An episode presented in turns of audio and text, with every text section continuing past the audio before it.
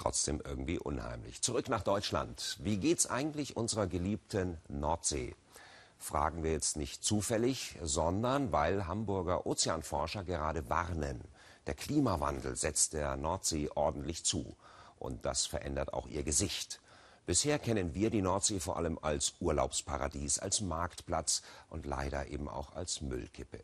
Doch jetzt ziehen die Wissenschaftler ihr Thermometer aus dem Wasser und stellen plötzlich fest, ganz schön warm hier. Drei Wochen waren sie auf der Nordsee unterwegs, haben 3600 Seemeilen zurückgelegt, Wind und Wetter getrotzt. Jetzt sind die Wissenschaftler des Bundesamts für Seeschifffahrt und Hydrographie wieder in Hamburg.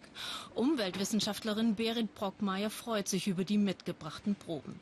Sie sind eine verlässliche Grundlage, um den Zustand der Nordsee zu untersuchen von der Probenahme bis zur Messung, bis zum Ergebnis. Man weiß, da ist nichts verfälscht. Das ist das Originalwasser, was man genommen hat, was man dann anschließend eben vermisst. Und ähm, das ist das wirklich Schöne an der Sache, dass wir auch selber rausfahren können.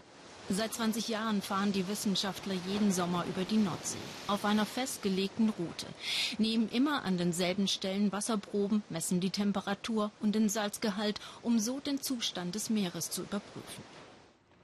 Zurück in Hamburg will Berit Brockmeier wissen, wie sich der Schadstoffgehalt des Meerwassers verändert. Ein Millimeter Probenkonzentrat stehen für 100 Liter Nordseewasser. Was ihr Sorgen bereitet, ist, dass die Industrie immer neue chemische Substanzen entwickelt, Arzneimittel, Pflanzenschutzmittel oder Pestizide, die dann als Schadstoffe im Meer landen.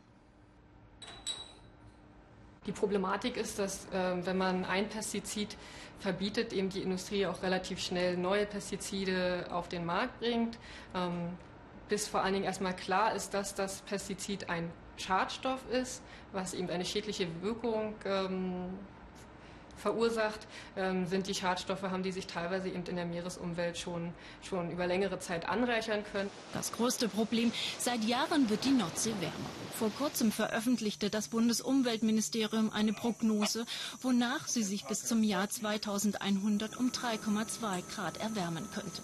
Eine so hohe Erwärmung erwarten die Hamburger Wissenschaftler nicht. Aber wenn wir die ersten Ergebnisse von der diesjährigen Fahrt in den Zusammenhang setzen mit denen aus den letzten Jahren, sehen wir, dass die Oberflächentemperatur in der Nordsee immer noch auf einem sehr hohen Niveau ist. Die Folge, die Artenvielfalt leidet. Einheimische Fische wie der Kabeljau verschwinden, andere tauchen auf. Die Nordsee müsse besser geschützt werden, fordert Greenpeace. Sicherlich ist es so, dass die großen Gründe für die Nordseeerwärmung, für die Klimaerwärmung generell nur an Land gelöst werden können. Aber man kann den Meeren zum Beispiel dadurch helfen, dass man große Schutzgebiete einrichtet. Ein halbes Jahr wird es dauern, bis die Wissenschaftler alle ihre Proben ausgewertet haben. Eines steht jetzt schon fest. Entwarnung können sie für die Nordsee keine geben.